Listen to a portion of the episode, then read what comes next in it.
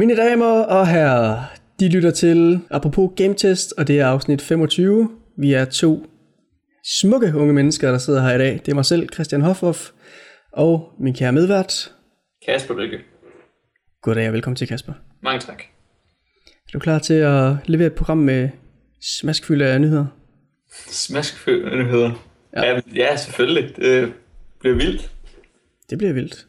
Det er voldsomt. Lad os starte med at springe ud i annonceringer af nye spil, Yes. eller rygter om nye spil måske. Ja.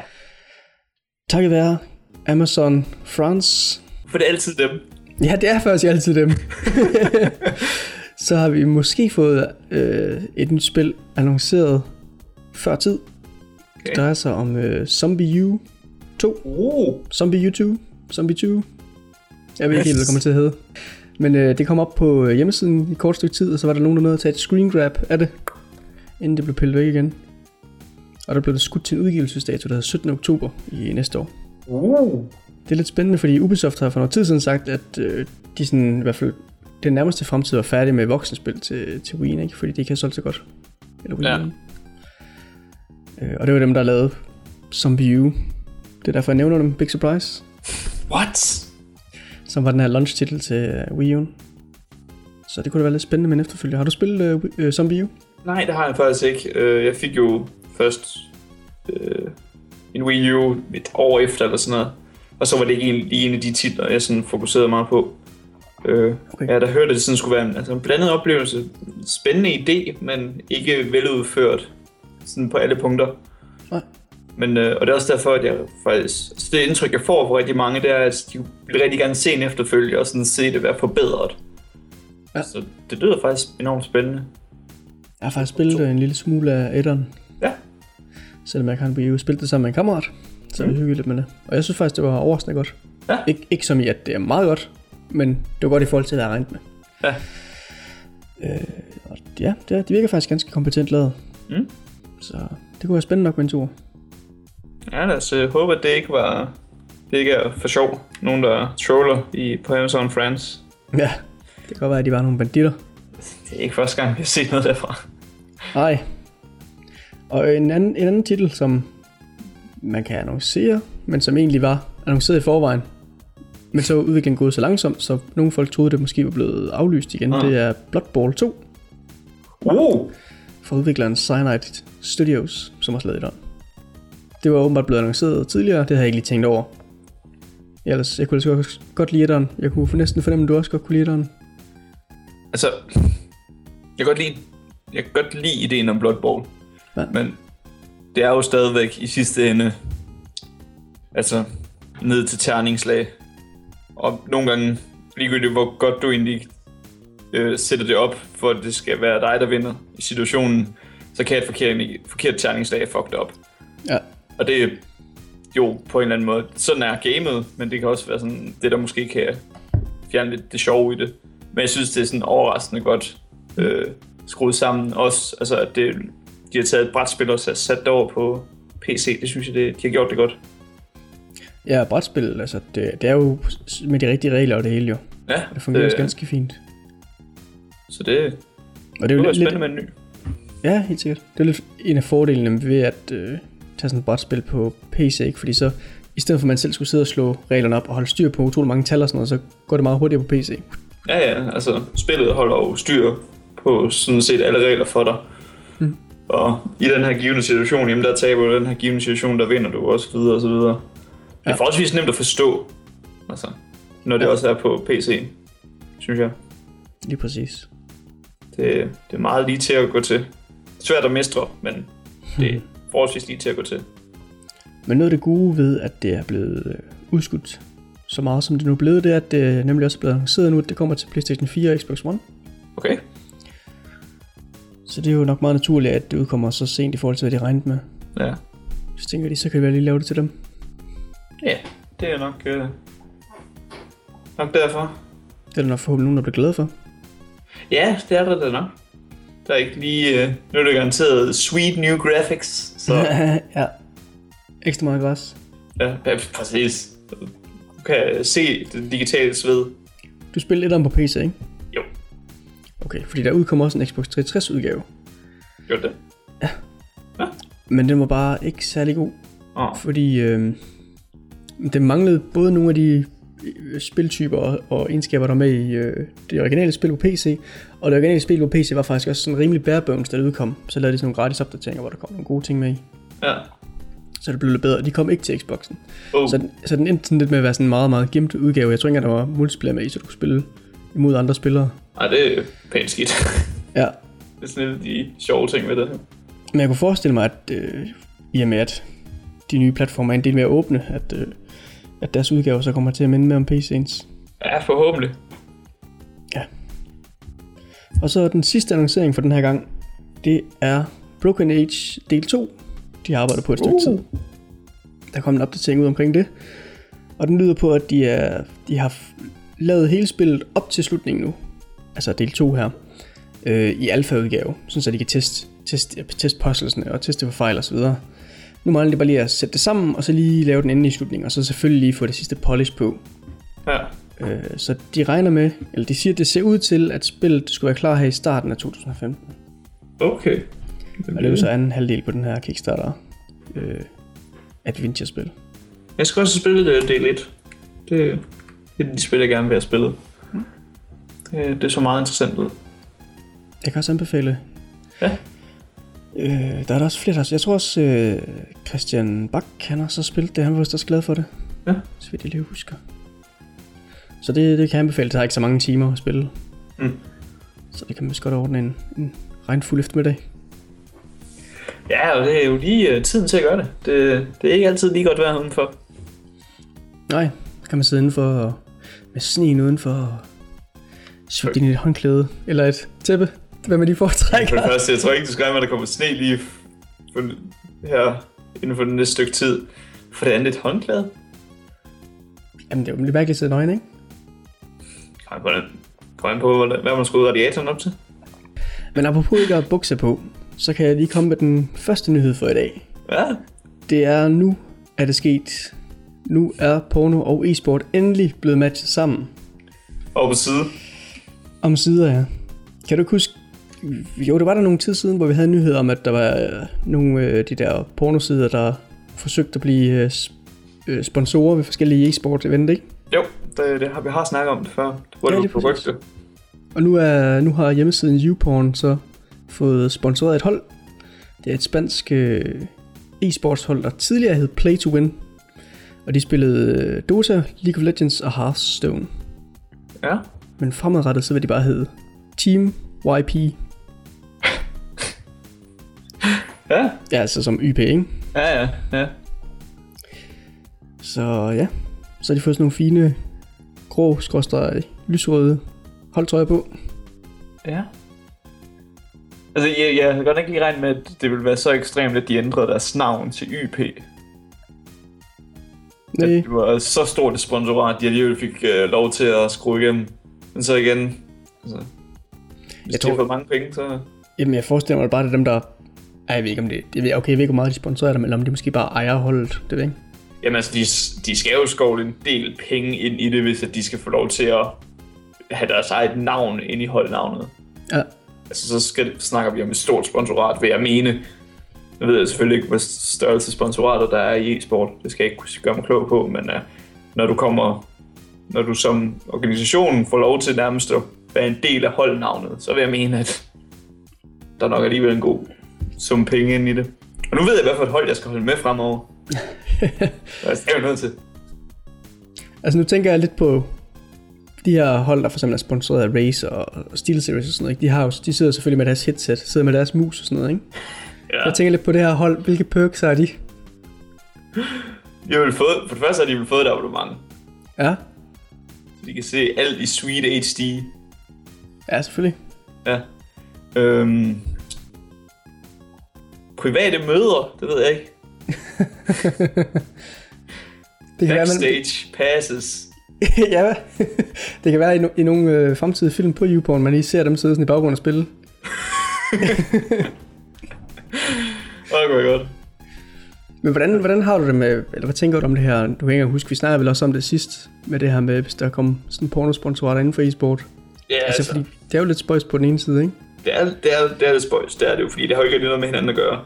Men så igen, altså, i sidste ende er det jo en forretning, og de vil gerne booste deres popularitet igennem, og på en eller anden måde, altså, nu skal vi selvfølgelig ikke generalisere for meget, men måske er det lidt det rigtige miljø at gøre det i.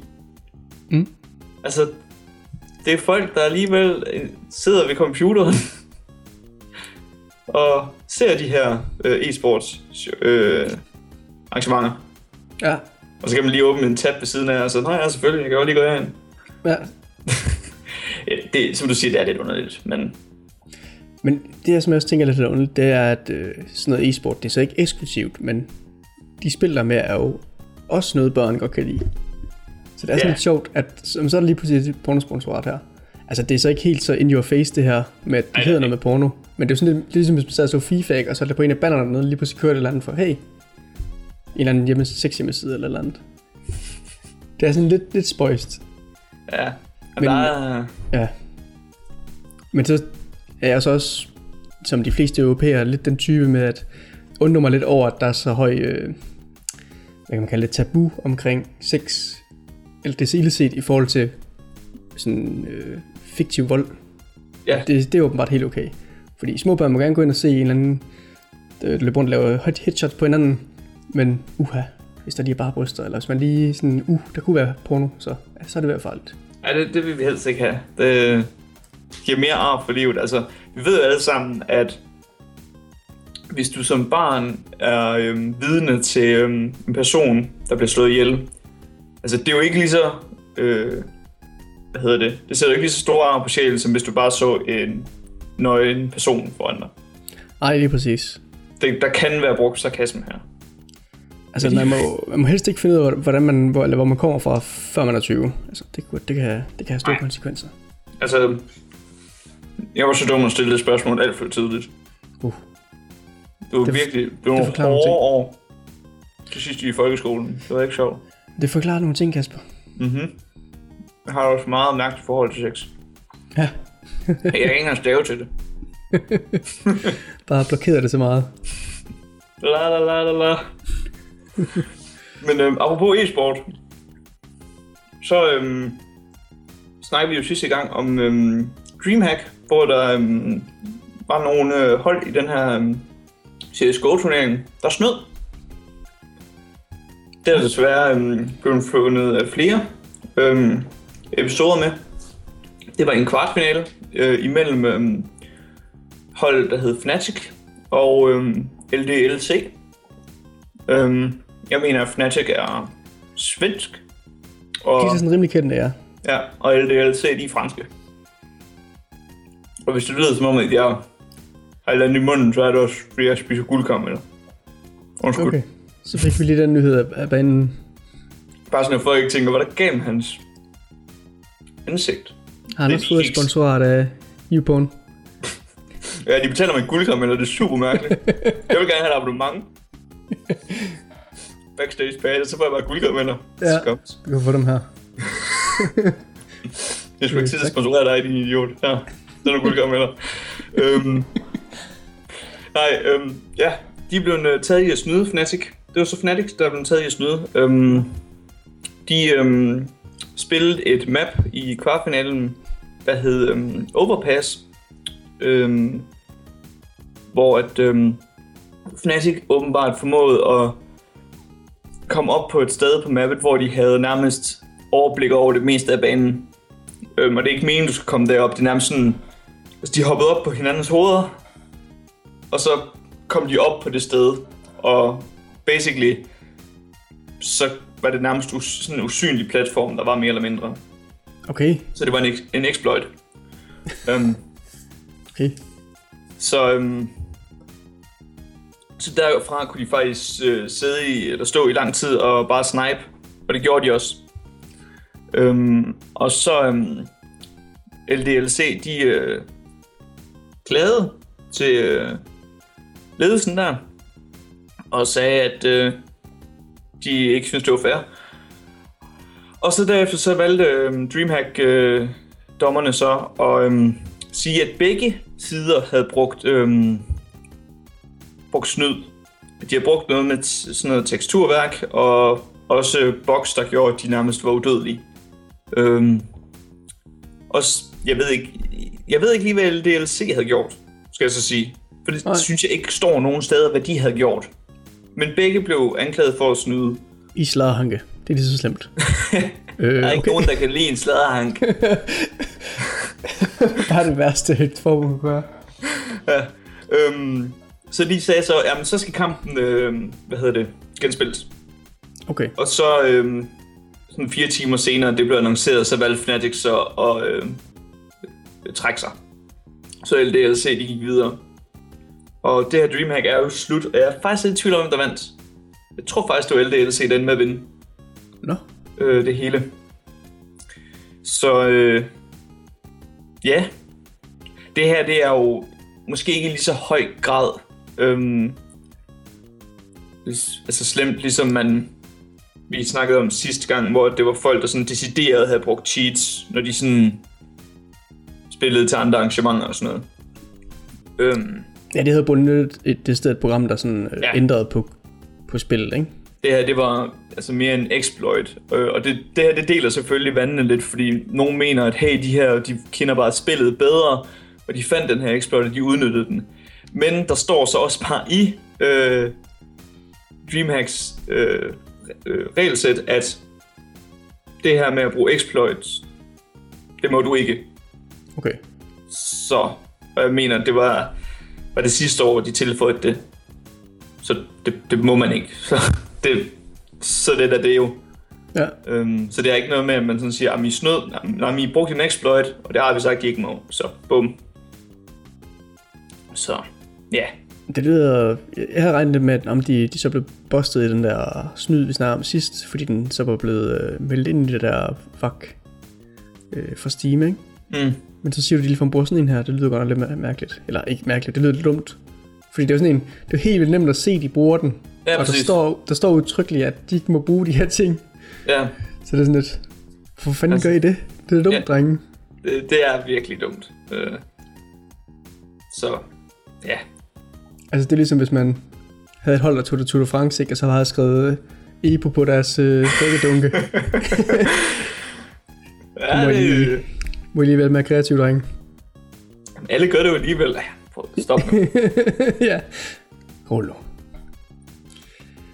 Nå. Ja, så, så det øhm, CSGO, øhm, hvad hedder det, verden lige nu, den er, den er bare oppe i flammer. Det er super, super fedt at se.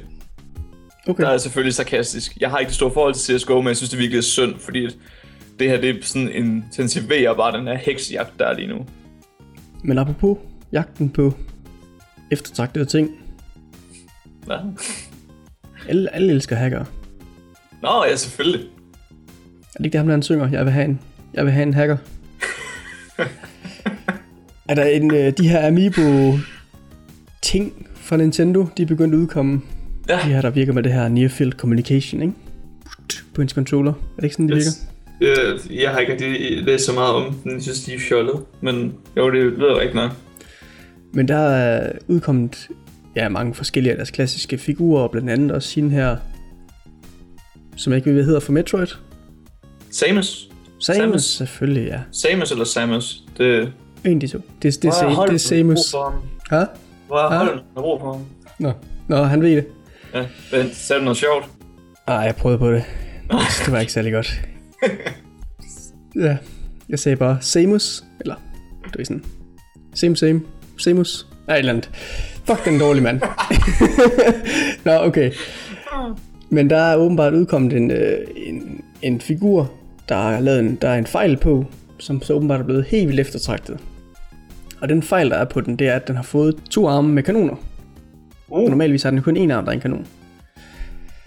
Og den er så... Ja, vedkommende, der har fået den, og så har sagt, hey, jeg har den her. Det, som, så vil mange folk gerne have fat i den, og så har han så lagt den op på eBay. Hvor den så er blevet solgt for 2.500 dollars. Oh my god.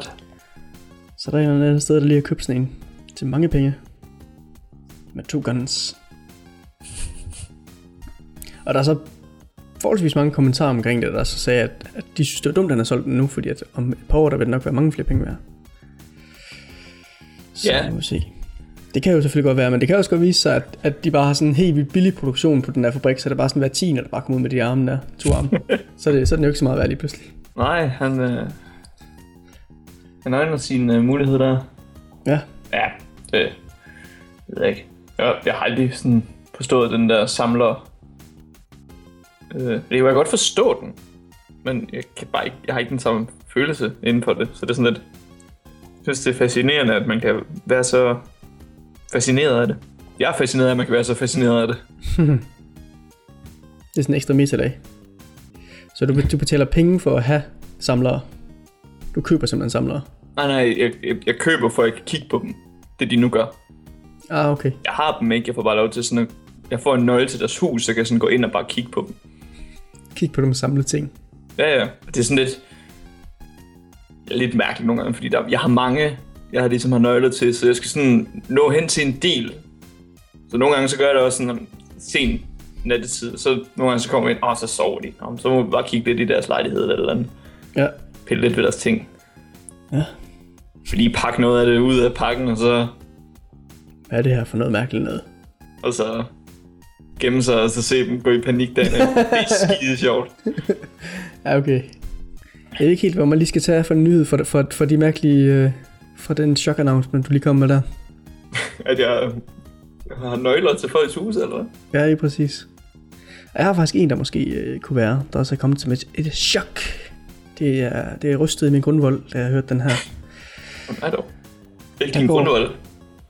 Ja, der går rygter om, eller det er faktisk blevet bekræftet nu, at næste år, Kasper, der kommer der et Assassin's Creed-spil til. Løgn. Det er for real. Det er for real. Spillet, der sådan, øh, jeg tror det var en eller anden nyhedsside, der fik den til at starte med, lad mig se engang.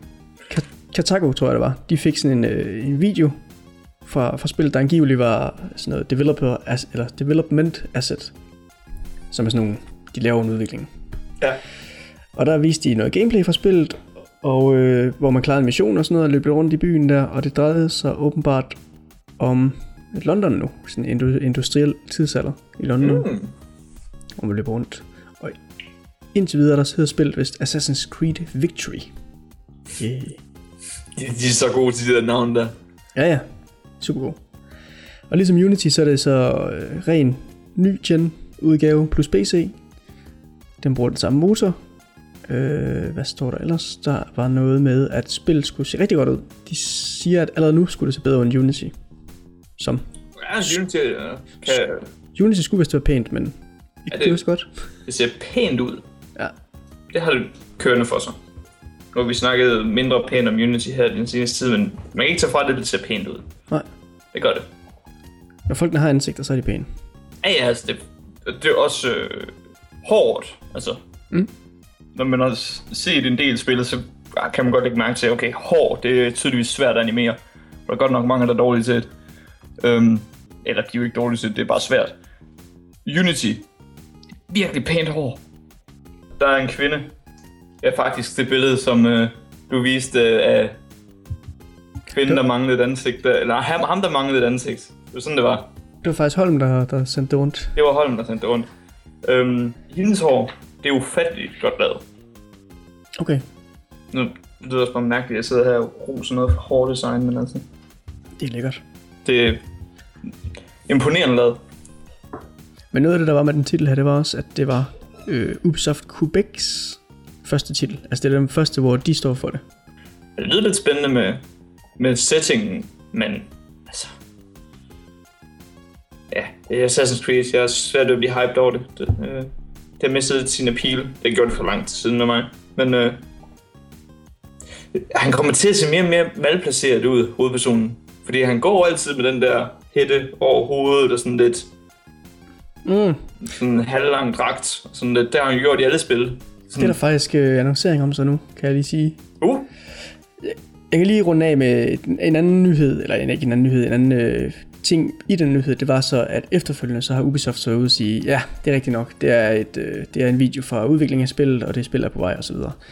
Men det der også var med det, det var, at øh, de havde kommenteret på dem, der havde set videoen der, de havde sagt, at han slog nu en eller anden ihjel i det her, den her gameplay-video, de har set, Og så i og med, at han skal til at blende ind med befolkningen, som man altid har kunnet i serien, så tager han lige sin tophat på. Det er fandme godt. Yes. Jeg skal have det spil. Okay, Ja. jeg er on board igen på Creed. Det er fandme godt. Tror jeg bare fra helt ned i kuldekælderen med serien, og så var helt op top. Og det er den bedste. Prøv, det der, det, er- det er fandme i orden. Hvad med at tage det så seriøst? En top hat. Kæft, det godt. Det kan være, det passer til tidsalderen der. Ja, kæft, det er godt. Det kan være. Åh.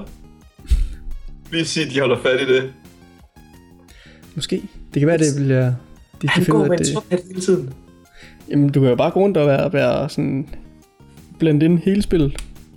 Så bare gå rundt i byen med tophat. Gå op på byens tage, bare med en top hat på. Hele tiden. jeg ved ikke, om du kan blende ind derop, men... Kan jeg have monokkel på os? ja, det kan godt være, det er sådan en pre-order DLC eller sådan noget crap. Det er det første spil, jeg har købt pre-order DLC til i lang tid, så. Skal jeg have have. monokkel? Ja, Har 10 stille at tage mine penge? her er de. Alle sammen. Bare giv mig den monokkel nu. Men øhm, apropos øhm, penge, der øhm, er der øh, lykkelige nyheder for skaberen af This War of Mine, der øh, kom ud her for, ja, ikke så lang tid siden. Øhm, det er, for dem der ikke ved det, så er det et survival spil, som man lidt til at starte med lyder det sådan, åh, det har vi jo hørt før, DayZ. Det der er her, det er, at du er i en by, der bliver angrebet, og den er mere eller mindre sådan brændt til jorden. Og så skal du ud og finde diverse ressourcer og opbygge din fæstning og finde andre overlevende og bytte med, med andre overlevende, så du kan få nogle ting, så du kan overleve og sådan noget. Det skal være meget hardcore også. Øhm, det er ikke zombier, hvad så vidt jeg kan forstå. Det er bare kaos, hvor andre mennesker går amok. Men der, hvor det har noget med penge at gøre, det er, at det på bare to dage har faktisk formået at øh, skabe en profit, efter det udkom på Steam. Det kan man kun være glad over, hvis man har udviklet spillet. Jeg har ikke selv øh, prøvet det, og jeg har ikke selv set særlig meget fra det, men øh, altså, ikke nok med, at det selvfølgelig er solgt rigtig godt, øh, så har det også sådan, som udvikleren også selv siger, men en ting er, at vi har sådan kommersiel succes, men det vi er mest glade for, det er også, at den feedback, vi har fået, altså både dem, der spiller det, er utrolig glade for det, og vi har også fået gode anmeldelser, og det er sådan rart at vide, at vi kan tage noget, altså de, de ser det lidt som ligesom Papers, Please og Gods uh, Will Be Watching. Uh, det er et meget hardcore, meget brutalt spil, der sådan også prøver at ramme lidt noget virkelighed. Og det er de glade for at blive en succes. Så. Ja. Det kunne være, at det var interessant for folk at kigge på. Det er i hvert fald, der er i hvert fald rigtig, rigtig mange, der synes, at det, det er et fedt spil. Er det noget, du har spillet? Nej, det, det er det nemlig ikke. Jeg har ikke rigtig hverken spillet det, jeg har heller ikke set så meget fra det jo. Tror du, der er en chance for, at øh, Johannes kommer med en anmeldelse af det? Det er godt, hva'? Det... Måske. Jeg ved ikke, om det er for stort til at kunne komme med i Steam-skattekisten. Men apropos øh, ja, penge, betaling og indie-udviklere, så er der udkommet en lidt dårlig nyhed. Åh oh, nej. Fordi at der er en række udviklere på øh, Xbox 360, øh, indie-udviklere. Og det er på den platform, der hedder, jeg hvad hedder den, Xbox Indie Games, tror den hedder, XBLIG. Som er sådan en, det er sådan en platform, vi ikke har herhjemme, men hvor man egentlig bare selv kan lave sit spil, og så selv lægge det ud. Åh oh, ja. Og så er det bare det. Der er kommet sådan nogle enkelte spil, der er blevet sådan okay populære, og kommet ud andre steder, og så er der bare en masse andre spil, som bare aldrig rigtig er blevet til noget. Men det der er nyheden med det, det er, at der er nogle udviklere, der har lavet nogle spil derpå, som øh, har meddelt, at de åbenbart ikke er blevet betalt for det endnu. Det foregår åbenbart sådan på platformen, at man får udbetalt den procentdel fra det ikke antal salg, man har lavet. Det får man udbetalt fire gange om året, så det er sådan hvert kvartal. Mm. Og så er der åbenbart sådan nogle gange før, hvor øh, Microsoft har været sådan 2-3-4 dage over den, den dato så, før de får pengene ind på deres konto. Men nu er det åbenbart gået sådan en måneds tid, Oh. hvor det så ikke er sket. Og så fordi at det så er sådan flere, der ligesom er ude og sige, hey, hvad er det her for noget banditteri? Eller, hey, jeg har ikke fået penge endnu. Så øh, er der så et nyhedsmedie, der lige skal, øh, har taget fat i det, og lige kontaktet Microsoft, og så har Microsoft så sagt, hey, hov, det er da rigtigt. Vi har åbenbart nogle technical issues lige for tiden. Så det er derfor, vi ikke lige har fået dem, men det vil vi lige få ret op på. Så det er sådan lidt mærkeligt, at, øh, at man har udgivet på en platform, hvor man så bare går og venter på at få penge, men man ikke får det. Det var virkelig frustrerende. Ja, det er lidt irriterende. Så ja. Men det er selvfølgelig, altså det er også en platform, Microsoft ligesom har sagt, hey, den her, det vil vi sådan langsomt lukke ned. Øh, Ja. Og det er ikke noget, de kører fremadrettet, men derfor så skulle de da stadigvæk gerne behandle deres partnere og dem, der stadig bruger det fremadrettet, imens de stadig burde understøtte det. Altså dem burde der stadig lige behandle Ja. det ordentligt, ikke? Ja, det vil man sige. Ej, det er ikke, øh, det er ikke optimalt. Nej. så det er deres war of theirs. Sig til det der. Øh, den, den segway kan jeg ikke lave, for jeg har taget nyheden jo. Ah, pis. Nu må jeg lige tage den igen. Nu har jeg lige lagt op til. Okay. Apropos this war uh, of theirs. Uh, this war of mine er et, uh, et spil. okay. Um, ja, Jeg kan da snakke om et andet spil så. Nu, det må du du... meget gerne. Du har flere nyheder end mig nu, så Jamen, jeg, jeg, jeg vælger mig over de nyheder jo. Det er det. De forfølger mig. Det er derfor, du har så mange. Ja. Det var lige vende rundt og lige tage en håndfuld ud i luften. Og så er den der. Den her, den er tre år gammel, det er lige meget. Er den. Ja, men det er fuldt efter mig. Nu må jeg tage den. Det er udvikleren bag den klassiske serie, der hedder XCOM. Og det er så ikke de her remake, der er lavet for nylig, men de gamle fra starten af 90'erne. Mm. Der hedder Gillian Gollop. Hans næste spil, det er på vej. Og det er et rollespil, eller strategi, strategi rollespil, der hedder Chaos Reborn. Og det udkommer på Steam Early Access her den 9. december Mm? så kan man komme ind og prøve det. Og det ligner lidt sådan noget, hvor man spiller på sådan, der er sådan, det ligner faktisk lidt et, et, et, et sådan brætspil hvor der er så sådan nogle hexagoner på, og så rykker man så sine enheder rundt, der skal slås imod hinanden. Og så kan de så sådan åbenbart level op, eller få egenskaber eller noget i den stil, så det minder sådan, sådan noget rollespil sådan noget. Ja. Så jeg, jeg så lige lidt af det. Det så sådan lidt indie generisk aktivt ud sådan ved første øjenkast. Men jeg er stor fan af ham gutten, så tænkte jeg, at det må næsten blive spændende. Ja, det ved jeg ikke. De der hexagon spil. Mm. Det, det må jeg aldrig rigtig være interesseret i. Øh, sådan noget som Civilization og sådan noget, det har aldrig rigtig sagt mig noget. Men det er lidt interessant, at det er sådan kombineret med sådan rollespilselementer.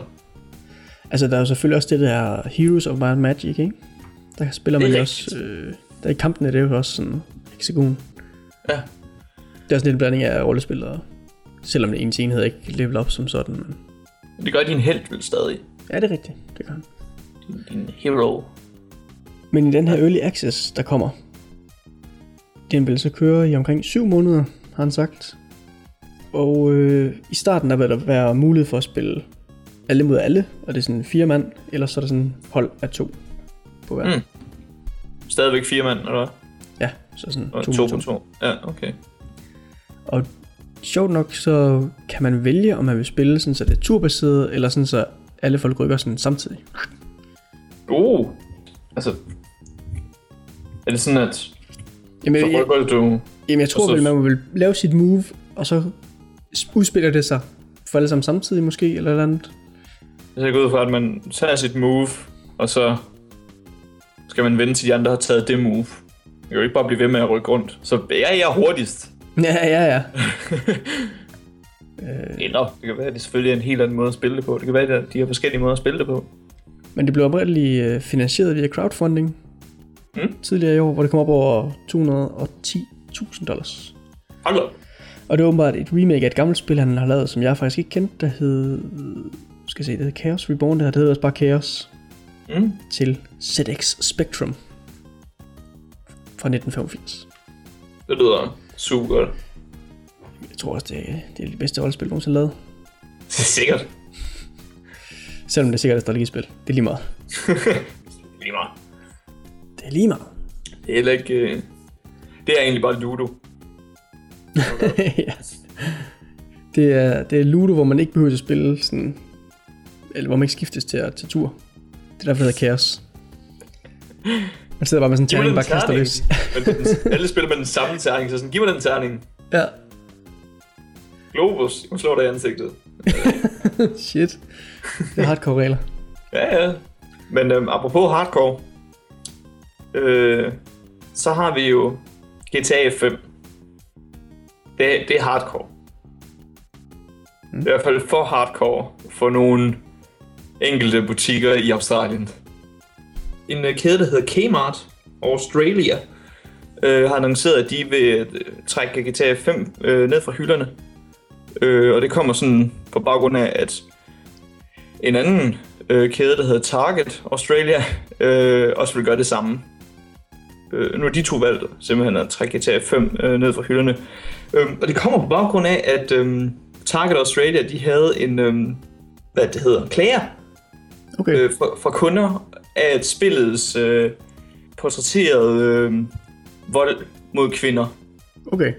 Øh, og det havde endt med at få sådan, både sådan folk, der havde sådan været igennem øh, vold, overlevet øh, vold, og folk, der havde været inde og arbejdet inde i for sexindustrien, øh, de havde øh, samlet sådan en øh, underskriftindsamling, som havde alligevel, for den 29. november, der havde den kommet op på 44.000 for at få det her øh, spil øh, fjernet fra Target. Og så var de nødt til at sige, okay, så gør vi det. Øhm, jeg har... Altså, det er jo ikke første gang, at Australien har sådan lidt med voldelige spil, øh, censurerer meget af det, og nu går vi helt ud i ekstremerne, hvor de rent faktisk fjerner det fra hylderne. Mm. Øhm, er lidt overrasket over sådan den grund, der sådan ligger for, at det er portrætteringen af vold mod kvinder. Altså GTA, hvis de bare havde sagt, at GTA er bare sådan et psykopatspil generelt, og det er enormt voldeligt, og det vil vi ikke associeres med det. Så jeg synes stadig, jeg synes stadig det ville være sådan lidt for meget, og folk skal have lov til at spille, hvad de vil. Øhm, men jeg synes, det ville være en mere, måske, legit grund, end at vi går det ud, eller peger på en decideret gruppe af mennesker, som er kvinder i det her tilfælde, og siger, at det er det her, det nedgør. Det er sådan lidt... Altså, det synes jeg er lidt mærkeligt, for at være ærlig, fordi... Så, det er okay, at vi bare sådan... sidder- Smider bilen op på fortorvet og bare kører mænd ned, eller... Mm. Så der, der skal der ingen skade ske. Det er okay, men så snart vi rammer en kvinde, så går det galt. Det er jo ligestilling. Alle sammen bliver tæsket lige meget. Burde de jo Alle skal køre sådan noget. Ej, jeg synes bare, altså spil generelt er jo bare voldeligt, og jeg synes ja. ikke, at det, altså den måde, og jeg, jeg, jeg har altid synes det var et mærkeligt eksempel. Folk har jo kørt meget med det eksempel med, at du kan, og jeg vil gerne understrege, at du kan samle en prostitueret op, køre hende hen til et sted, have sex med hende, hun betaler dig, og så forlader hun bilen. Så, så kan du, igen jeg understreger, at du kan gå ud af bilen, banke hende med en hammer. Det er dit eget valg. Det kan godt være noget helt andet. Du kan godt skyde hende. Og tage pengene igen. Det her det er altså noget, du kan. Det er muligt at gøre. Der er ikke no- på noget tidspunkt, hvor et spil siger, det, det skal du gøre, for det er pissefedt. Du har muligheden. Mm. Men du har også muligheden for at gå hen til en stakkels mand, der står og spiser en hotdog, og bare smadre ham i ansigtet. Spillet er bare lavet til, at du kan gøre fucked up ting. Jeg troede, du skulle til at komme med et eksempel på noget godt, man også skulle gå ind og gøre. Så vi går hen til den Nej, fordi det er det der med tjener du kan, du kan ikke meget godt i GTA. Du er bare, du er en sindssyg mand i en sindssyg verden. Ja. Det, og det er det, GTA er. Øhm, og derfor synes jeg, det er mærkeligt, at man sådan siger, at ah, men det, den her gruppe er spillet ned, nedgørende mod. Nej, det er bare et voldeligt spil. Ja. Det er hul i hovedet. Det, og specielt, øhm, der var øhm, en fra noget, der hedder Interactive, Interactive Games and Entertainment Association, øhm, der var selvfølgelig var enormt skuffet over det her, at de trak dem ned fra hylderne. Og mest derfor fordi, at øhm, det i forvejen har den her øhm, rating på R18, som siger, at du skal være over 18 for at kunne spille det her spil. Ja. Og i Australien er de meget striks med det her. Det er ikke ligesom i, i Danmark, hvor det sådan er vejledende. Mm. Altså, du ser stadigvæk enormt mange, altså forholdsvis... Altså, folk der er under 18 kan godt gå ind og købe GTA 5. Det kan godt være, hvis at det er en sælger, der måske har lidt mere moral, så kan det godt være, at han siger, hey, knægt. Eller hvis at forældrene er med. Du er godt klar over, at det her det er måske ikke et spil for børn. Ja. Men han skal egentlig ikke, i hvert fald sådan som jeg har forstået det, forbyde dem at købe det. Nej. Der får jeg lidt indtryk af, at Australien faktisk rent faktisk er strikse med det. Men det han også siger, som er interessant, det er, at sådan den gennemsnitlige alder for, en, for gamer i landet, Australien, det er 32 år. Med andre ord, dem der nok højst sandsynligt vil købe GTA 5, jamen det er voksne mennesker. Og det du egentlig gør her, det er at bare sige til de her voksne mennesker, du kan ikke købe spillet her. Det må du ikke. Mange af de her ting, de her, altså bare vold generelt, de er stadig, du ser dem i film konstant. De er også i, i bøger, altså, øh, og så meget andet. Så jeg synes, det er mærkeligt, at det lige bliver hugget ned, hugget ned på spil. Men den der 18-årige rating i Australien er også temmelig ny jo. Så de skal måske lige vende sig til nogle voldelige spil. Ja, det er selvfølgelig rigtigt. De havde Ja, jo, før, i- før i tiden, der fjernede de jo bare blodet. Nu kan I spille Left for Dead, bare uden blod. Der var også enkelte spil, de bare helt bandet. Det var ikke. Ja, det var der. Det er Det ikke jeg kunne huske, hvad for nogen det var, men der var nogen, ja. Men det er rigtigt nok. Altså, på, på den ene side, så synes jeg sådan, jamen, Target eller Kmart eller whatever, de må jo egentlig selv om, hvad fanden de vil sælge. Ja, ja. Øhm, jeg synes bare, det er lidt en dum, dum grund, ligesom du også gør. Ja. Altså, hvi- hvis, hvis nu de havde sagt, om det her spil, det, øh, og der selvfølgelig også har været noget ved det, at det sådan opfordrer til, at man skulle teste kvinder, eller øh, var måske sådan overdrevet racistisk på en eller anden måde, havde en holdning Ja. med det, så kunne jeg måske stå lidt mere bag ved det, selvom jeg stadig synes, at de skulle have lov til at sælge det, hvis de ville. Altså. Ja. Øh, men det virker bare lidt åndssvagt, det der med, hey, man kan være voldelig mod kvinder i det her. Øh, okay. Du, ja, netop. Altså, du kan være vold imod alle. Ja, Altså, det... Så, så kan du gå online og være en kvinde, der slår andre kvinder. Ja. Altså, det, altså, ja. Det, det, er en, det er en dum grund. Det er det. Øh, den, er, den er noget firkantet, synes jeg. Når der egentlig var så mange andre måder at se det på. men heldigvis er det ikke øh, regeringen den her gang, der går ind og siger, hey, det må I ikke, det er banditteri. Så Men jeg synes alligevel, det, det er aggressivt, at 44.000 alligevel. Og det er bare for den 29. november. Det kan jo sagtens være, der kommer flere nu. Ja, det er gået hurtigt. Altså, det, det er vel, de der, der har fået dem, haft den der skide partition, eller sådan, de har bare skrevet et eller andet, som, hvis man lige hurtigt læser det igennem, og man måske ikke viser meget videospil, så ah, okay, det her det ser, det er måske meget slemt, det vil jeg gerne skrive under på. Og så er Ja. de måske bare stået på en eller anden parkeringsplads ved Kmart måske og stået, hey, skriv den her, mand, det går ud over vores børn, eller det går ud over vores kunder, et eller andet pis. Will someone please think of the children? Altså, man kan få folk til at skrive under på alt muligt lort. Ja, det er det nok. Men igen, det er Australien. Vi skal ikke tænke for meget over det her i hyggelige lille Danmark. Øh, men det, det er altid sjovt at høre, hvor- hvordan de altid får et hittifedt over voldelige spil. Ja, det var så Tyskland, ikke? Det er ligesom Ja. sådan, der ligesom er i den vestlige verden. Ja, det er det. Og så selvfølgelig USA og porno. Den, den går heller ikke. Ej, puha, ad. Ja, ja, men apropos ting, der er ulækre, skulle jeg sige, men det tager I mig igen. Apropos, Jeg vil apropos ikke høre det. damer og videospil, Ja, okay. Så øh, er der en historie her, jeg også havde håbet lidt på, at holde man var her til. Men nu må vi nøjes med os to.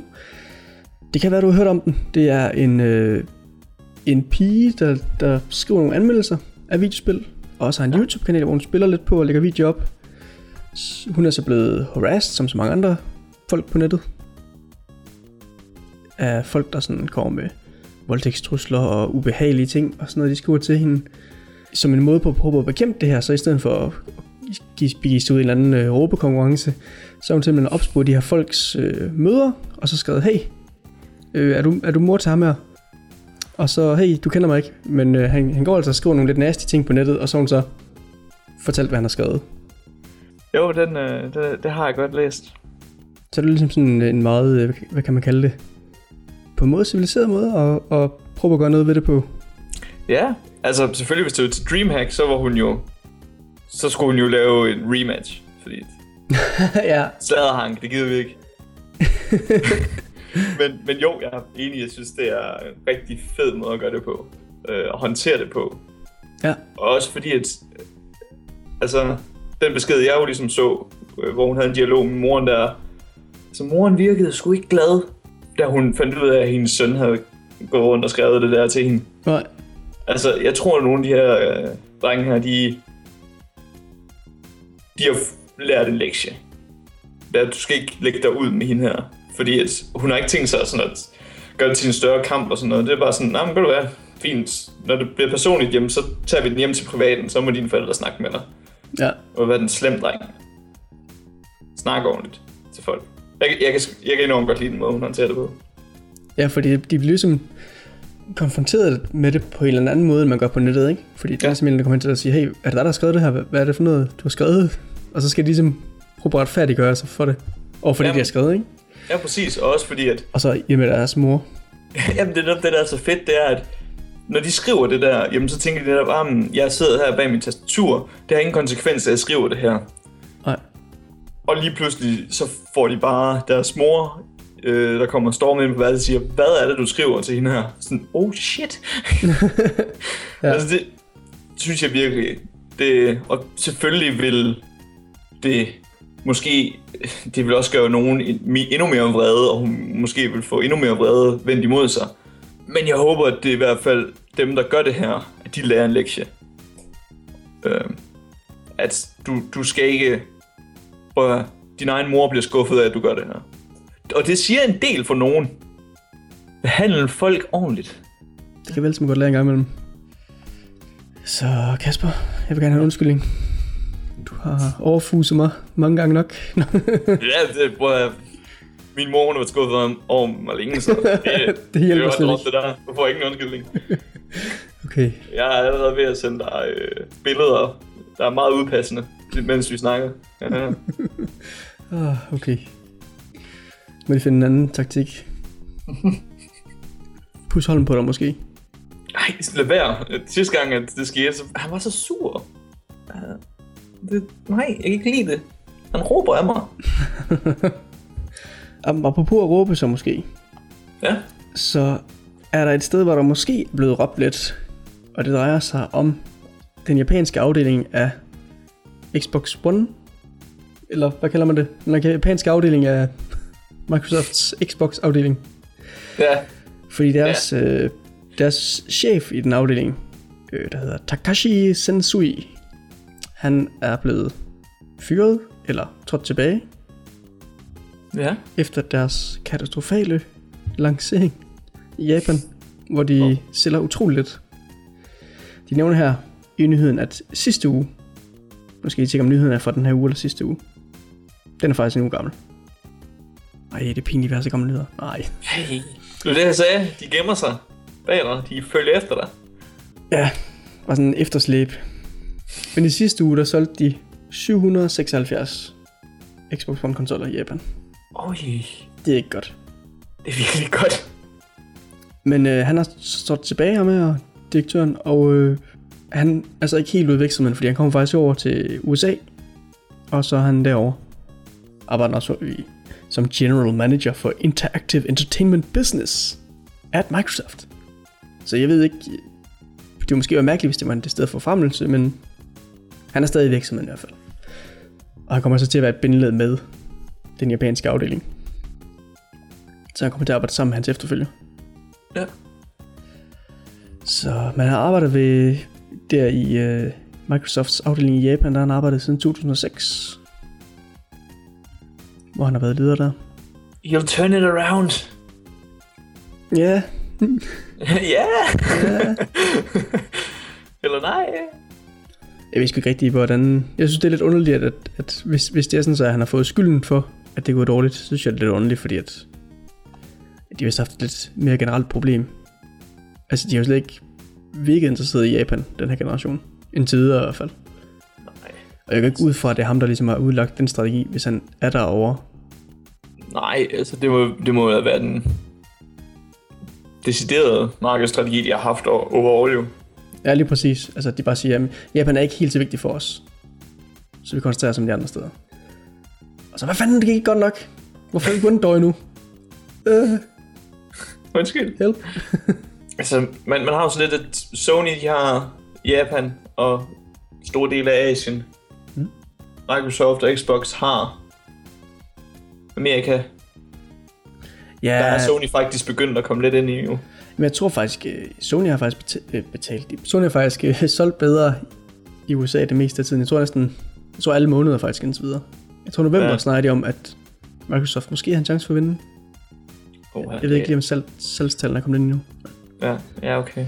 Det er selvfølgelig ikke for godt, fordi der hvor man sådan mente, at kampen, i hvert fald jeg tænkte, at kampen skulle være, det var i Europa. Ja, ja fordi Sådan, hvis, hvem, hvis, hvem vinder der?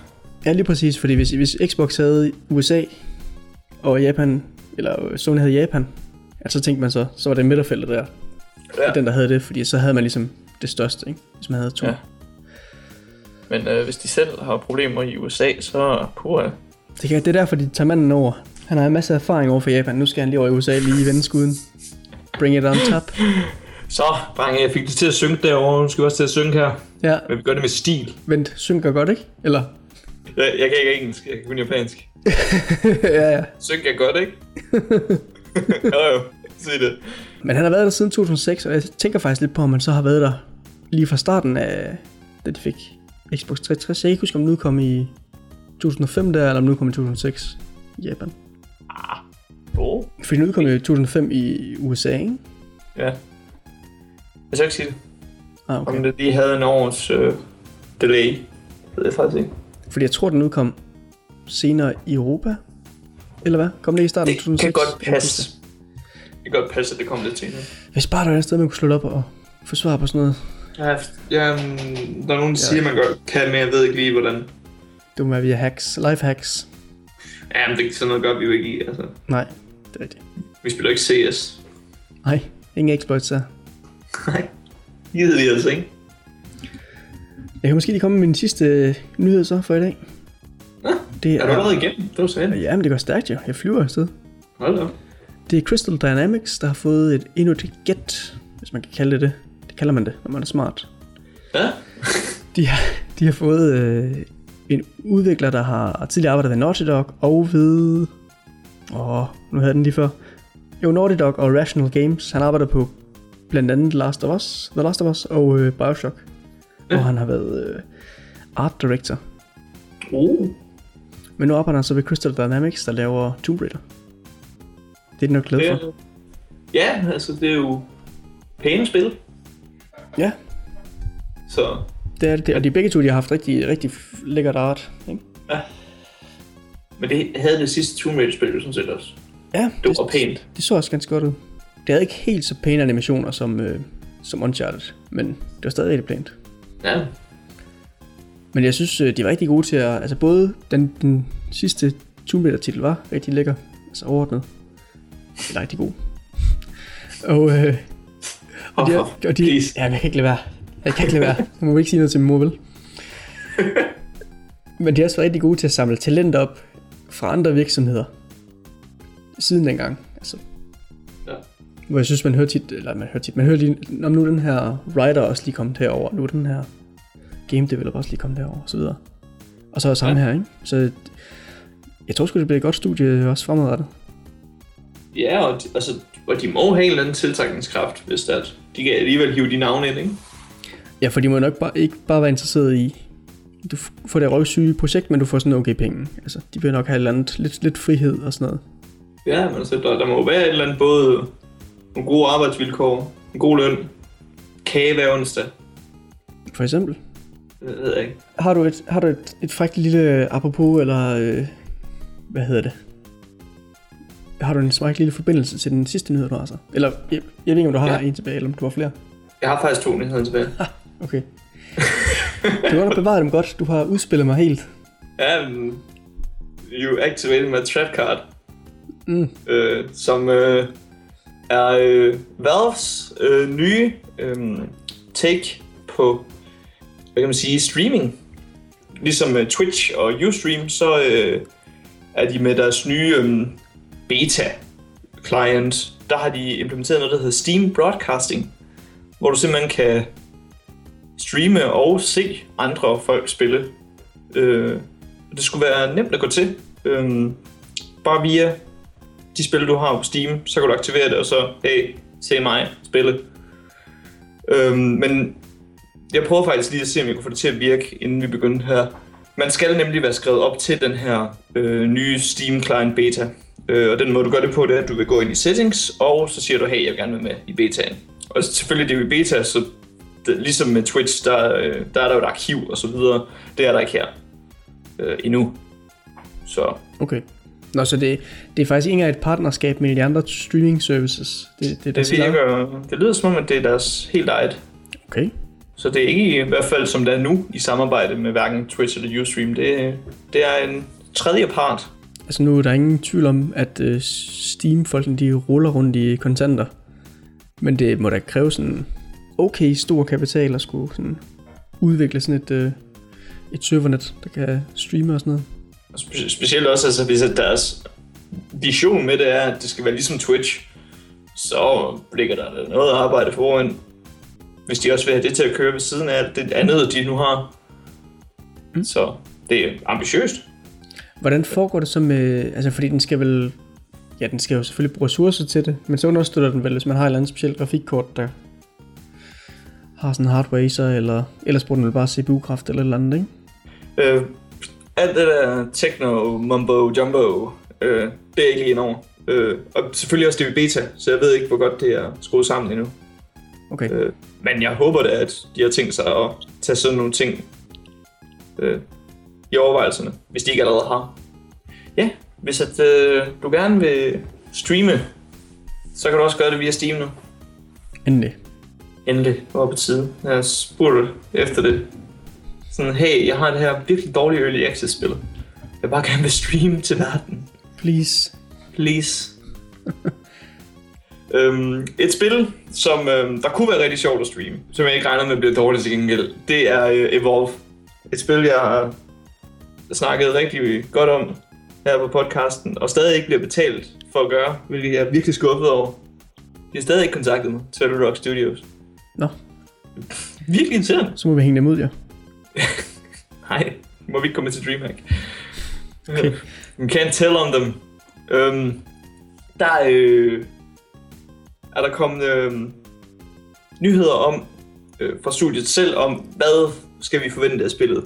Fordi sådan som det har været nu, og også for dem, der har prøvet alfaen, der var for noget tid siden, så havde man lidt tænkt, det, det er super fedt gameplay. For i hvert fald indtryk af, at de fleste, der har prøvet Evolve Alphaen, jeg synes, Det tænkte de alle sammen det, det skal de tænke. øhm, at det, det er fedt gameplay, og det der med, at der er forskellige hunters, også inden for, at der er flere forskellige karakterer inden for hver klasse, det er super fedt. Der er forskellige monstre og forskellige baner. Fair nok. Øh, og co-op, altså interaktionen mellem folk, og at man skal være et team, det fungerer rigtig fint. Men bliver det ikke sådan lidt one trick pony, om man må sige, i et langt løb? Altså, der er jo ikke så meget andet, er der i sidste ende end at du er fire hunters, du skal jagte et monster. Er det ikke bare det der? Øh, og det bliver vel kedeligt i længden. Jamen, øh, det er forståeligt, at det er det første indtryk, man egentlig får af Warp. også det, jeg har hørt rigtig, rigtig mange sige. Og også det, jeg selv har frygtet. At det bare blev sådan lidt, hey, bare skyd på monsteret. Nu slår det dig. Vil du ikke prøve det 50 gange? Øhm, det er heldigvis ikke tilfældet. Øhm, Udover at de øh, har øhm, introduceret øhm, nye monstre, der kommer. Så har de også introduceret fire nye karakterer, en til hver klasse, som det der var meningen, det er, at du har en for hver klasse til at starte med, og så kan du unlock resten. Og grunden til det, det er, at jamen, de første, de er sådan forholdsvis nemme at gå til, og sådan kan sådan ease dig lidt ind i spillet. De aller sidste karakterer, som de netop har annonceret, der er, i hvert fald siger de, øh, teamwork alfa og omega. Og det sådan giver en helt anden føling af, hvordan skal man bruge karaktererne, og hvordan skal man bruge dem i forhold til hinanden og sådan noget. Mm. Udover det, så er der også kommet nye game modes, øh, som de snakker om. der er selvfølgelig den, der hedder Hunt, som er den, vi har snakket om. Du jagter monsteret, monsteret skal prøve at nakke jer. Sådan er det.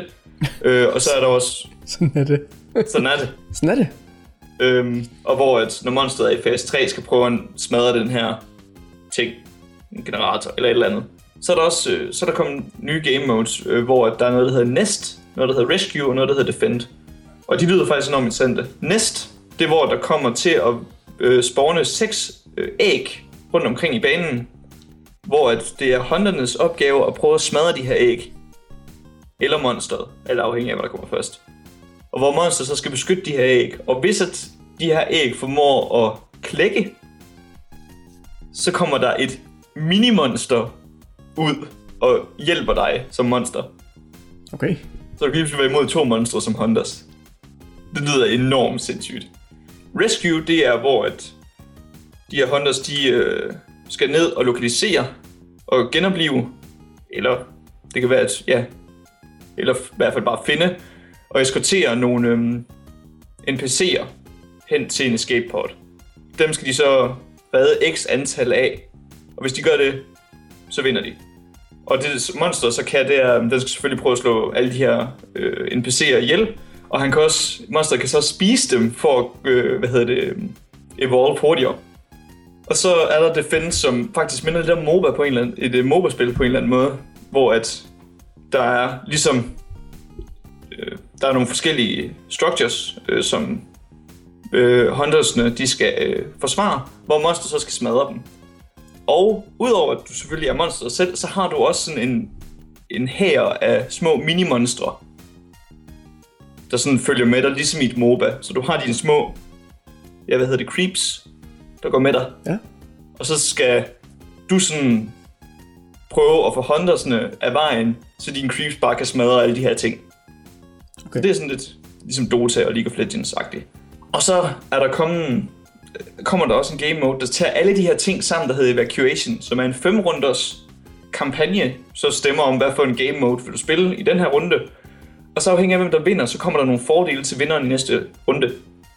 Og det kan være alt fra noget, øhm, noget i miljøet, til at øh, måske monsteret, hvis det vinder, får et, et andet monster med sig, eller hvis et Hunters vinder, så får de nogle turrets rundt omkring på banen, der kan hjælpe dem, eller noget i den stil. Ja, okay.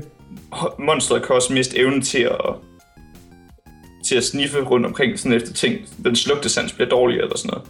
Okay. Øhm, og den, det kampagnen også gør oveni, det er, at den også løbende skulle give noget baghistorie til, de her karakterer. Så du også sådan får en eller anden form for historie med i det. Som det skulle være dynamisk. Nå. Øhm, jeg ved ikke lige, hvordan det kommer til at fungere. Men de siger... Ja, de snakker i hvert fald meget om, at de også har lavet altså, rigeligt med historie til de her forskellige karakterer, og dem, det kommer man også til at opleve igennem gameplayet. Så Mm. det glæder mig til at se, hvordan det er. Så det lyder til, at Evolve kommer til at være meget mere end bare find monster, skyd monster, lad være med at dø til monster. Så det skal nok blive spændende. Øh, Det lyder da som, de har fundet på en masse øh, smarte og fede øh, game modes. Ja. Og jeg kan godt lide, at de ligesom har taget på det koncept her, de har bygget, og så lavet game modes, der centrerer sig omkring det. Altså benytter det unikke, de har, ikke? Ja. I stedet for, at de bare sagde, om vi mangler ting at lave, øh, fuck det, I får bare Team Deathmatch, så alle bare mennesker. Ja, ja, for eksempel. Eller sådan noget Altså- altså, altså, hvor de så bare siger, vi har den her ene fede, unikke game mode, og så resten er bare sådan standard. Ah nej, Ja, de har lidt lavet en masse unikke op omkring det her. Mm. Altså, som eksempel, der kan man tage sådan et spil som Titanfall, ikke? Mm. Det, der er fedt ved det, jamen, det er dine Titans. Det er det, der er det fede ved det. Og jamen, jeg har prøvet at tage nogle kampe, hvor der ikke er Titans med, hvor det bare er, som du siger, Team Deathmatch, hvor alle er soldater. Ja. Og der ikke er mulighed for at hente Titans. Det er absurd kedeligt. Fordi der er det bare en okay shooter. Ja. Men det, der er det fede, det er at kalde sin Titan gå amok. Og det er der selvfølgelig også game modes til, men altså, Ja. de har bare sådan virkelig fyldt mange game modes på, og så sagt, at vi skal have, som, vi skal have det hele. Hvor, som du siger, her er de fokuseret på, hvad giver det her spil, og hvordan kan vi udvikle på det. Så jamen, jeg glæder mig endnu mere til det nu. Hvornår det egentlig udkommer. Var det... Nej, det var Bloodborne, der var udskudt til marts. Øh, Evolve kom ud den 10. februar. Okay, og der er ikke engang så lang tid til igen. Nej, Men er det ikke, er det ikke også noget, der snart kommer en beta? Er det i januar? Kan det passe? det kan godt passe. Det var den der, der var exclusive til Xbox One. Yeah! Fuck. Elsker at spille betaer. I'm so mad right now. Men det var sådan, jeg, jeg forstår slet ikke, hvad den eksklusive beta, altså, åh, test det nu bare på alle platforme, goddammit. Ja. Og spil også, hvad fanden giver den beta, når man alligevel alle sammen kunne spille alfaen? Åh, it's so stupid. Ja, mest ja, altså jeg forstår egentlig ikke, hvorfor de ikke prøver på alle platforme. Mest af alt også, fordi PlayStation 4 den fejlede så meget, at de skulle prøve med alfaen. Åh oh, ja. Ja, Der kom lige den opdatering der. Ja, der var så mange problemer med den, og folk kunne ikke få lov til at spille den i det weekend, den weekend, så de var nødt til sådan at gøre Playstation alfaen længere. Men jeg tror faktisk, de lavede alle sammen længere. Men gør det? Bare som følger det, ja. God damn it, jeg spillede kun den weekend. Så kan jeg næsten gætte mig til, at du spillede det på PC. Jeg spillede det på PC. Okay. Jeg havde det sådan set også på Playstation 4, men der, der, der havde jeg først fået en kode til, ja. og så senere så fik jeg også en kode til PC, så sådan lidt, okay, jeg tror lige, vi går på Skype med dem af mine venner, der også har det, så går vi amok. Jeg kunne ud fra at PC-udgaven var ganske god. Den var, den var fint. Der er bare øhm, nogle øhm, FPS-problemer. Frameraten var ikke altid lige god. Øh, og det, der var flere af os, der havde det problem, og det var lidt ligegyldigt, hvad vi gjorde med, øhm, hvad hedder det, grafikken. Okay. Og så var der bare nogle, øh, nogle drops. Så. Men det var primært i starten, i hvert fald for mig, var det primært i starten, der hvor man hopper ned fra flyet, ned på banen. Der var der sådan texture pop-ins og ja, dårlig framerate og sådan noget, men ellers så kørte det nogenlunde flydende. Okay. Ja, ja. Og Jeg spillede mest på Xbox One. Det kørte ja. Sådan set okay, men øh, ej, der var også lige nogle enkelte gange, hvor jeg blev banket op i sådan en hjørne, hvor der så bare var effekter over det hele, der kørte det lidt dårligt, men ellers kørte det fint. Men jeg synes ikke, det så særlig godt ud, men nu er det selvfølgelig også bare en alfa. Ja, det, Så det, Det var, ikke, det så ikke ud som, at det var sådan, wow, det her grafik, det presser den.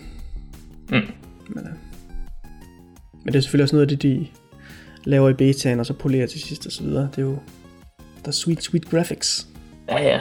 Mm, skal nok blive, uh, skal nok få nogle bløde, øh, dejlige kanter, den der, det der monster der. Mm. Sidste du ser, inden du bliver forbidt hovedet af. Det er sådan, Hurtigt. uh, det ser godt ud, det tekst på hans arm der, og så lige man spist. Bedste måde at dø på. Nu fik vi slet ikke snakket om, inden vi er i gang, så nu tager vi den live her. Nu Bliver du put on the spot, Kasper? Åh oh, nej. Er der et eller andet, du tænker, vi lige kan runde af med at snakke om? Er der et eller andet, du gerne lige vil have lufte, eller have dit hjerte? Er der en tilståelse, du måske har? Har du været ond over for nogen? Har du løjet? Er du et syndigt menneske? Øh, Det er jeg, men... Ja. Altså. Men hvis jeg skal til at liste op, hvad, hvad jeg har gjort for 17, så puh, jeg skal det være længe. Det er sådan en ekstra podcast, vi lige må lave det. Sønderen Kasper, episode 50, Shit. gør til en uh, special. Det er sådan en lydbog, Øhm, det er nok ikke så spændende, det er, det er små ting. Øh, men mange nej, dem. altså det der var closest to my heart, det var nok det her med Evolve, fordi det var alligevel en lidt større nyhed. Der var mange ting, de gerne ville fortælle. Mm. Øhm, det ved jeg ikke, nej, det tror jeg ikke. Der har ikke været sådan noget... Jeg har faktisk en ting måske. Men Du har? Den er ikke så spændende, jeg ved ikke, om vi har snakket om den før. Men det var, det var bare... Der var en af de nyheder, jeg overvejede til med, som handlede om et season pass. Nu kan jeg ikke huske. Jo, det var Dying Light, der havde fået annonceret sit season pass. Ja, Så tænkte jeg lidt på, om vi kunne snakke om det. Dying, Ja. Om Dying Lights season pass. Ej, om season pass i det hele taget. ja. Fordi der er sådan lidt, der er lidt modvilje rundt omkring på nettet. Mod mm. det kan man godt mærke, når de bliver annonceret. Men det må stadigvæk på en eller anden måde... Jeg ved ikke, give dem...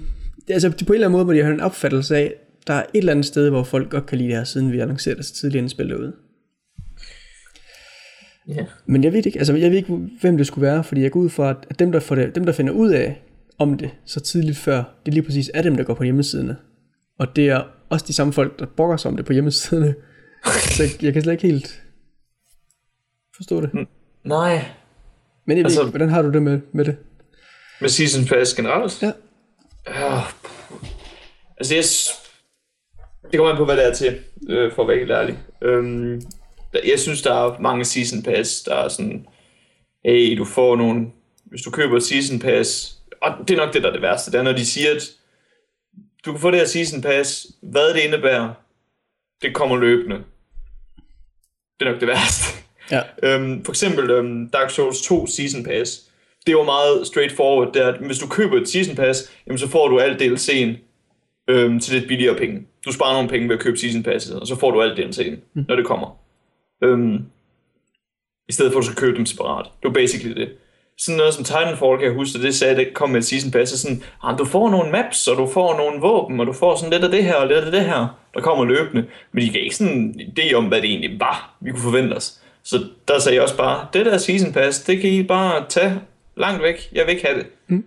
Øhm, og ja, Jeg synes, den måde Dark Souls 2 har gjort det på, var fin. Øh, gav mening.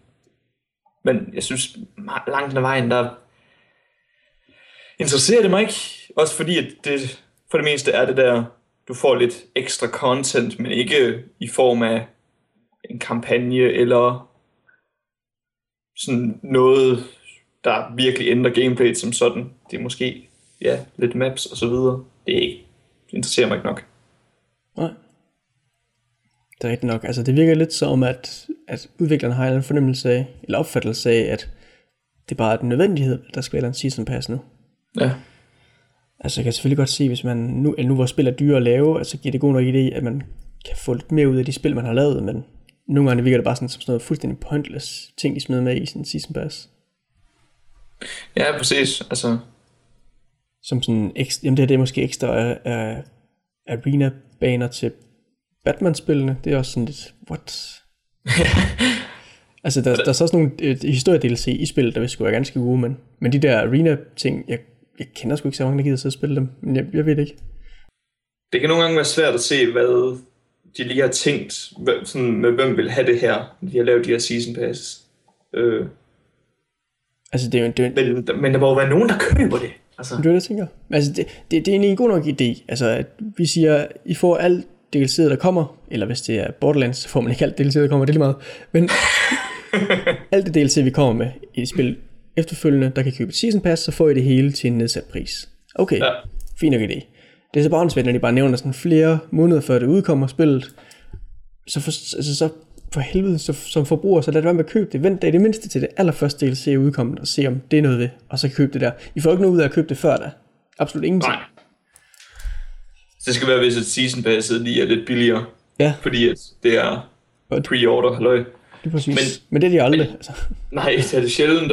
Det, det giver heller ikke nogen mening at, at skal have det der season pass altid. Fordi langt hen ad vejen, der siger de jo heller ikke, hvad det er en del af. Nej, hvad der vil Du, du er også nødt til at kigge lidt på det, og så sige, okay, det er jo noget money grab, hvis du så lang tid før spillet overhovedet udkommet allerede kan sige, vi har også lavet DLC, hvorfor fanden prøver vi det ikke bare ind i spil fra start af? Men... Så, så kan man også begynde at betvivle lidt deres fokus på spillet, hvis de allerede begynder at lægge planer for DLC. Ja. Må jeg sige. Altså, bare, nu kan jeg faktisk sige som eksempel, fordi jeg lige sidder her med vores øh, øh, hvad hedder det, artiklen, at der øh, har dem på Turtle Rock også sagt, lige nu har vi ikke andre projekter. Vi arbejder ikke på andre spil overhovedet. Alt fokus er på Evolve. Øhm, og hvad fremtiden bringer, når spillet er kommet ud, det ved vi ærligt talt ikke endnu. Måske nye maps. Måske kommer der flere monstre i DLC. Vi vil, når vi har udgivet spillet, jamen, så vil vi kigge på fremtidig øh, content. Måske gratis DLC. Vi ved det ikke rigtigt. Oh, nej der er fokus på selve spillet. Som du selv, altså som du giver mig eksempel med Dying Light, det virker ikke som om, der er 100% fokus på selve spillet her. Ja, det er jo lidt det der med, hvis nu de laver sådan en længere strategi, hvor de så siger, jamen, så skal vi også, ja, det er jo kommer senere, hvor der så kommer siege-baner med, eller et eller andet, og så kommer der så DLC senere, jamen, så har man mulighed for at kramme zombierne, eller et eller andet. Åh, oh, det kunne være godt. Det kunne være godt. Men det man så håber på, det er jo, at de fokuserer på hovedspillet, så er det fint nok, hvis der er nogle afdelinger, som er færdige med deres arbejde, som så kan begynde en tidlig konceptudvikling til noget DLC. Men det er ligesom vigtigt, at de får fokuseret på hovedspillet, og så sørger for, at det føles som et komplet spil. Ja. Så, så det ikke bare føles som, at hov, der er lige nogle funktioner her, der mangler, før spillet giver ordentlig mening. Hov, nu kommer de som DLC. Og det er det, man godt nogle gange kan være lidt i tvivl om med nogle af udviklerne, ikke? Der, der kan man jo bare sige som eksempel, for eksempel med Destiny, mm. at mange synes, at det, det virkede tomt til at starte med, som de så også har snakket om, de vil rette op på. Men det er jo heller ikke godt nok, at det kommer først nu. Og det er sjovt med sådan et spil, som er lavet af Bungie, der er rigtig dygtige, og som nu har de sig selv disputet, at det kostede 500 millioner at udvikle. Det var så åbenbart også lagt sammen med markedsføring, men stadigvæk er et af de dyreste spil, nogensinde er lavet, ikke? Mm. Og så ender, ender det med at føles som, at hov, der mangler sgu egentlig utrolig meget indhold her, føler man, når man sidder og spiller det. Ja, så. Men der, jeg synes, der er sådan lidt et skæld mellem, at udviklerne på den ene side, stort set alle spil næsten annoncerer, at der kommer, øh, der kommer de her season pass, at det virker lidt som, at de føler, at de skal på forhånd melde ud, at hey, det her spil, vi laver, det vil vi gerne blive ved med at understøtte. Det skal forblive levende. Det er ikke bare sådan, så vi lader det synke ned og dø eller noget. Øh, så I kan roligt købe spillet. Og på den anden side, så er spillerne sådan, "Nå, men vi vil egentlig gerne, altså de siger det i hvert fald, vi vil gerne have et spil, der bare er komplet, bare færdigt, og så skal vi ikke forholde os til det andet på forhånd, ikke? Altså, om der bare er sådan en fejlopfattelse fra begge sider, eller hvordan det er.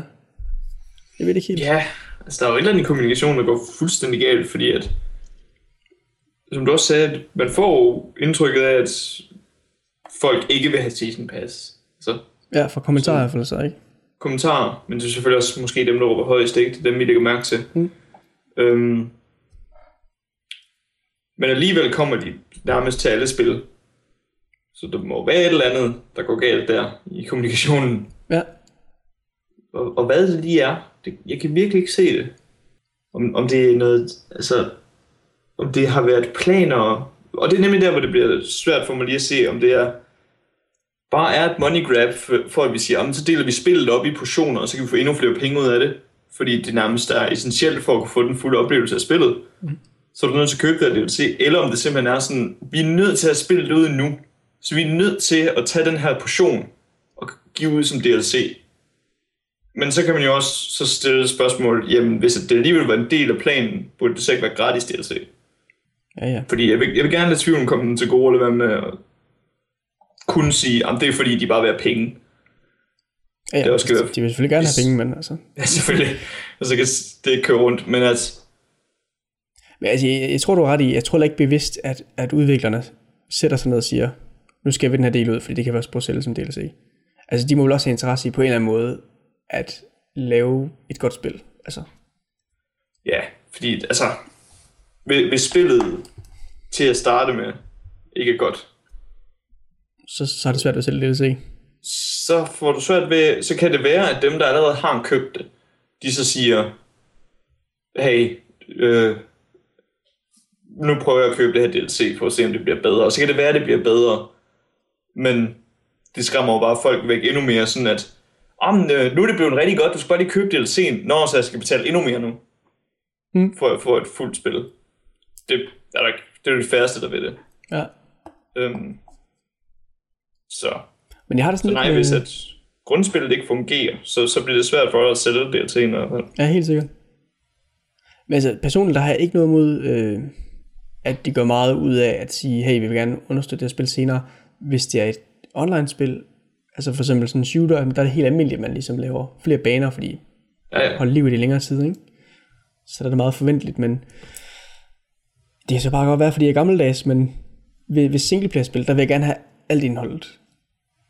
Altså, Ja. det er ikke sådan, normalvis, jeg, jeg forudbestiller ikke spil, og normalvis så, så smider de som regel sådan singleplayer missioner med i det der, og det irriterer mig bare rigtig meget, ja. at det enten er eksklusivt til en speciel platform, eller at det bare kræver, at du pre- pre-order eller noget åndssvagt. Fordi jeg vil gerne have alt indhold. Det kan godt være, at jeg ikke spiller alt sammen, men jeg vil bare gerne have det, bare sådan, så jeg har den komplette oplevelse på en eller anden måde. ja. Jamen, sådan, øh, sådan har jeg det også lidt. Altså, en ting er, at de længere hen vejen lige pludselig får lavet... Jamen, vi har lavet en ny øh, sådan, sidekampagne til den her historie. Ja, Altså man kunne se, bare som eksempel med øh, Oblivion, øh, Elder Scrolls Oblivion, der lavede de jo også øh, nogle DLC'er til det. Eller det var ikke DLC, det var faktisk expansions. ja, Øh, hvor at, hey, nu kan lige pludselig komme ud til en ø, øh, og gå amok derude, hvad siger du til det? Ja. det vil du gerne, vil du ikke? Øhm, det synes jeg egentlig, det, der er det fint, og som nævnt tidligere også Dark Souls 2, det er også fint. Mm. Men yes, ja, det er som du siger, det der med, at ah, men de her missioner, dem kan du få, hvis du pre-order spillet. Sådan lidt. But why? ja, åh, det hedder jeg. Giv os nu bare det hele. Ja.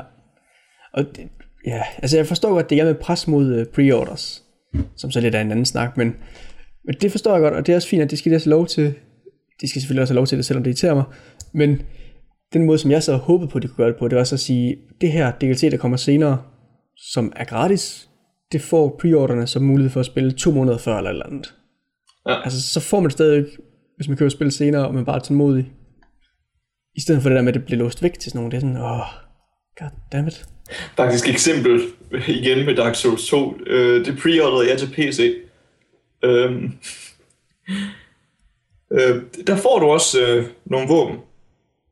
Øh, og det vil sige, hver gang jeg starter en ny karakter nu i Dark Souls 2, så har jeg bare de våben i min inventory. Okay. Men, men det sjove er, det er de grimmeste og de dårligste våben overhovedet. Du ender som regel bare med at fortsætte med det våben, du har. Fedt. Det var sådan, hvad, hvad er det her? Hvor- Hvorfor er der gul snask på mit svær? Hvad, hvad er det her? Hvorfor har det her, hvorfor har det her skjold sådan blå klat på midten af det? Hvad sker der? Okay. Det er sådan virkelig dårlige våben. Og det var sådan, jeg tror, jeg tror det var lidt billigere, fordi du pre-orderede, så sparede sådan 5 euro eller sådan noget. Så sådan, ja, ja. Fair nok. Jeg forventer, det bliver godt spil. det var ikke fordi, jeg fik svær og skjolde, at jeg tog det. Ah, nej, okay. Hvor kæft, grimme. Men det synes jeg også er en god måde, at Steam for eksempel gør det på, med det der med, at de giver ofte 10% rabat, hvis man forudbestiller. Mm. Altså, Præcis.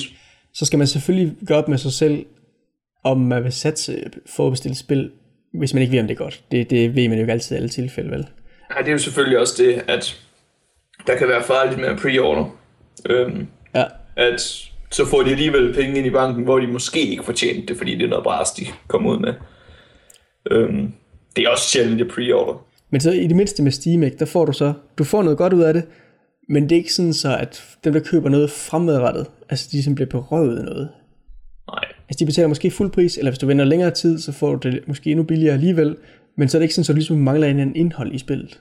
Så nej, jeg, jeg har et meget mærkeligt forhold til de der season passes, og jamen generelt pre-orders, og ja.